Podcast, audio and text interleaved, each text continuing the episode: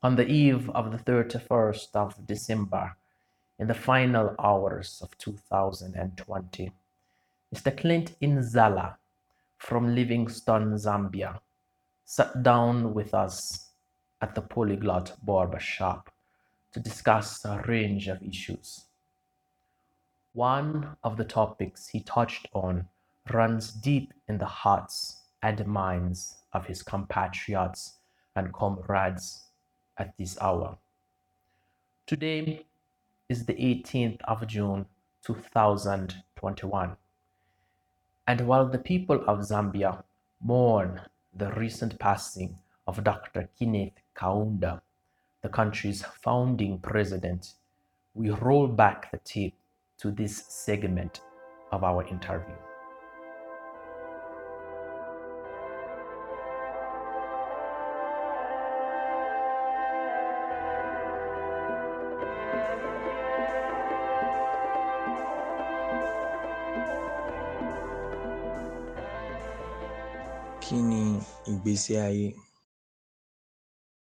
So generally, Zambia was, um, like you mentioned earlier, to say, it shares borders with eight countries, eight countries, countries on the southern part of Africa and countries which, uh, like the Democratic Republic of Congo, which we share the longest border, is termed as being in Central Africa, while Tanzania on our northern border is termed to be East Africa.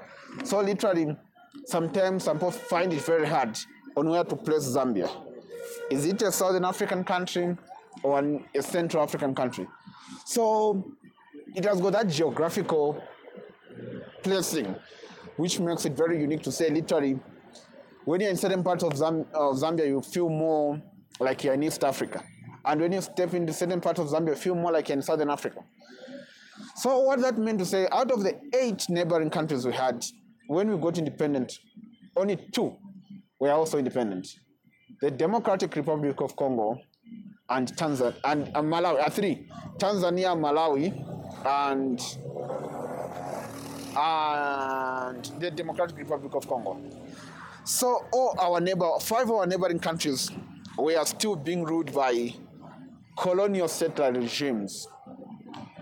And our first Republican president, who by far is one of the most decent and revolutionary African leaders, Dr. Kenneth Kaunda, he took it upon himself to say, as long as our neighbors are not free, the neighboring countries are not liberated, we are not going to get any value of our independence. We cannot be happy as an independent nation when we are surrounded by colonies.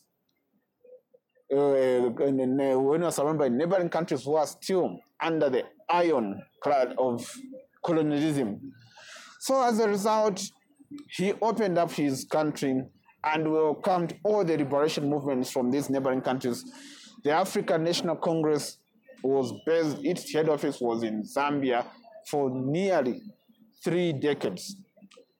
They had their, their secretariat in Lusaka. They had their training camps, military training camps for the Umkhonto Wesizwe, which is the military wing, uh, which was the military wing of the NC. They had them dotted around Zambia. We had the liberation movements from Zimbabwe. Zanla, which was another one of the two, was initially based in Zambia, but then later on, when Mozambique became independent there were a few issues in Zambia, they moved to Mozambique. But another wing for the liberation movement, ZAPU, remained in Zambia until the end. SWAPO, which was the Namibian liberation movement, was also had its office, a headquarters in Zambia. So what it means, these liberation movements are they were not only given a home in Zambia, but also received a significant amount of material support from Zambia, from the Zambian government, the Zambian people.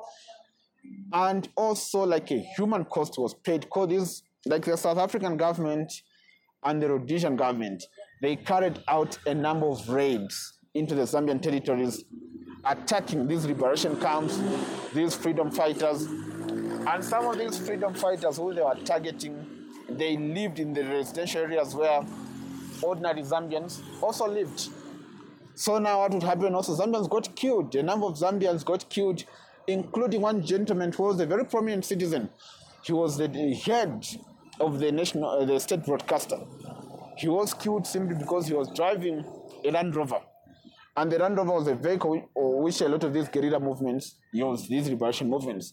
So when the Rhodesian Air Force planes were attacking Zambia, and he was driving to his farm, that's how he was taken out. And then they were also sitting, there's a place east of the capital. Uh, There's a place east of the capital uh, called um, uh, uh. That place, a lot of civilians died because the Rhodesian forces at one time wanted to attack camps in that region. And then, like I said, most of these camps were set in villages where ordinary people also lived. So, literally, if you're going to attack a camp using helicopters and whatever, I don't know about the military technology they have then, but it was in the 70s. So, if you're going to be firing artillery from up there, and then there are these in the village, people are confused, running in all directions. And some of these guerrilla movements, literally, they, their members, their armed members, were just people who used to wear civilian clothes and carry AK 47s. So if you're up there in the helicopter, it will be very hard. First of all, if you do care to distinguish between civilians and combatants, it will be hard. But again, it's important to mention to say these regimes didn't care about civilian casualties. Because they said in their eyes, they used to say these communities were harboring terrorists, like they called them. So to them, it was not a big issue to kill civilians. We've heard, of the Cassinga massacre in uh, Angola, where South African forces literally attacked a camp which was predominantly occupied by women and children. There was also the Chimoio camp. Chimoio camp in Mozambique was attacked in a similar in a in a similar in a similar fashion. Know, let me just talk to these guys are doing some call. Mandela and um, Cyril Ramaphosa. Because Mandela, he went to prison before the NC moved to Zambia. Then Cyril Ramaphosa, when the NC went into exile, uh, certain elements were kind of instructed to remain behind the country and mobilize behind because they say, oh, we can't go into exile. So Cyril was mobilizing in the labor sector. He became, he rose through the ranks of the labor movement and became the founding leader of the National Union of Miners, NUM.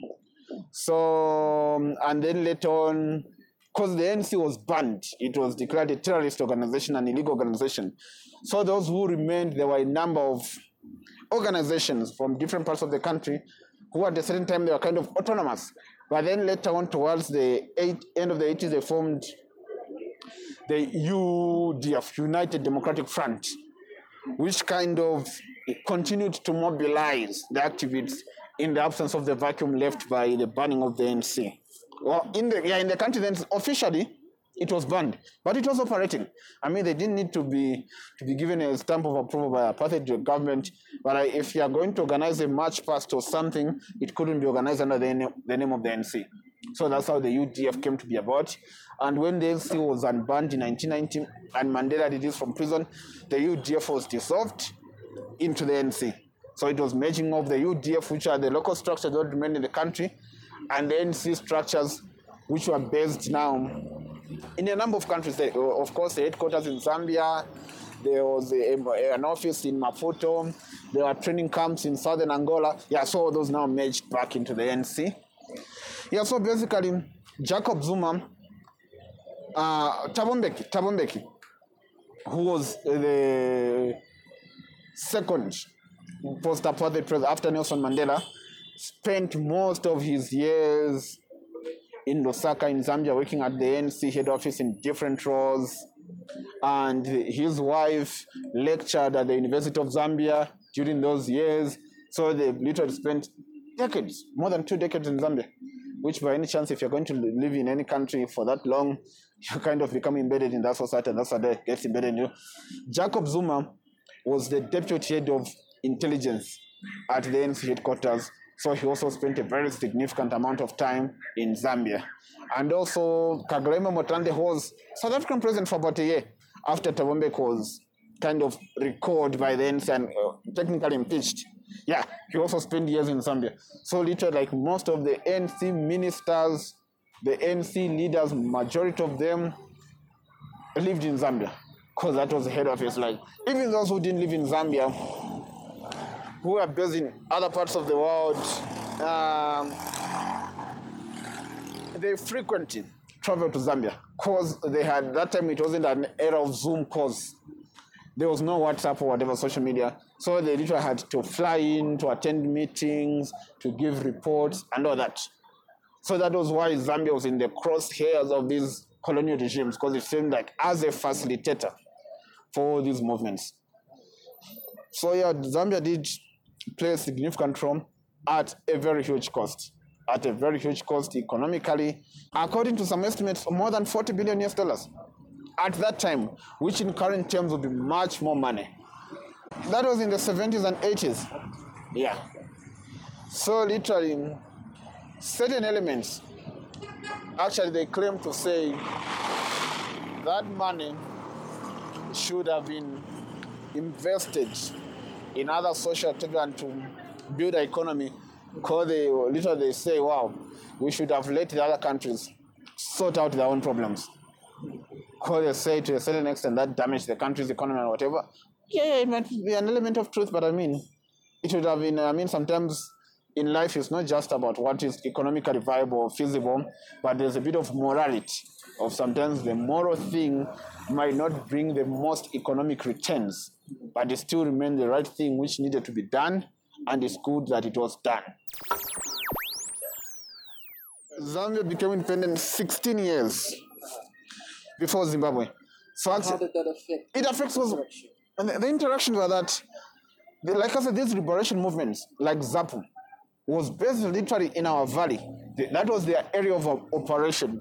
That was the area of operation, and they all affected the local people because the Rhodesian forces, like I said earlier, the colonial forces, used to cross into Zambia hunting after these liberation fighters.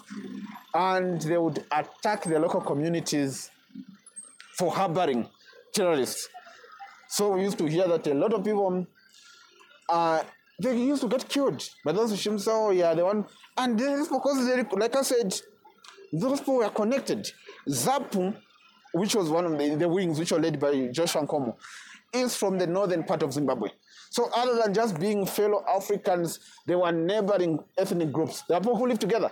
So if these liberation fighters, you see them passing with the AK-47 in the village, and they're already like, oh, my, my children, let me slaughter a goat for you. Let me give you a chicken. And yeah, all that counted, even just giving food, a meal, counted as helping the terrorists in inverted brackets. So people now, it was very hard. And even the area had a problem of landmines, which were left during that era as late as 20, like some five years ago, some five years ago, there was a road which was being constructed in in the valley where I come from. A landmine killed a Chinese worker. Because some of those land, and yeah, a lot of people lost their legs and whatever from that war. Because yeah, I mean, the government would plant landmines, and when the war ended, people just went back, and nothing much was done to kind of demine the area. A bit of some demining was done, but it didn't totally. So even right now, we are not sure of what lies where. There was another case in another part of Zambia, which also borders Zimbabwe. Someone died because they picked up a grenade and they didn't know what it was.